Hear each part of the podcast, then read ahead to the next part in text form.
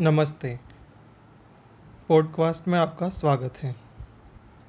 आज की कहानी का शीर्षक है, किताबी जानकारी का घमंड धोखा है।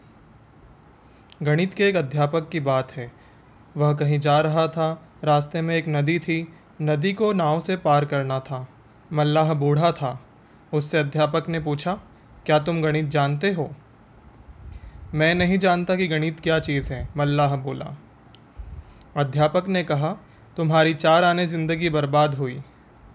मल्लाह ने सिर झुकाकर सुन लिया। अध्यापक ने फिर पूछा, क्या तुम्हें भूगोल का ज्ञान है?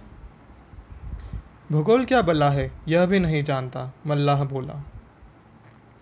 तो तुम्हारी चार आने और ज़िंदगी खत्म हो गई, अध्यापक ने कहा। मल्लाह अध्यापक की बातें गौर से सुनता जाता था और नाव खेता जाता था। धीरे धीरे नाव बीच धार में पहुँच गई। इतने में जोरों की आंधी आई। नाव डगमगाने लगी। मल्लाह ने पूछा, आपको तैरना आता है ना?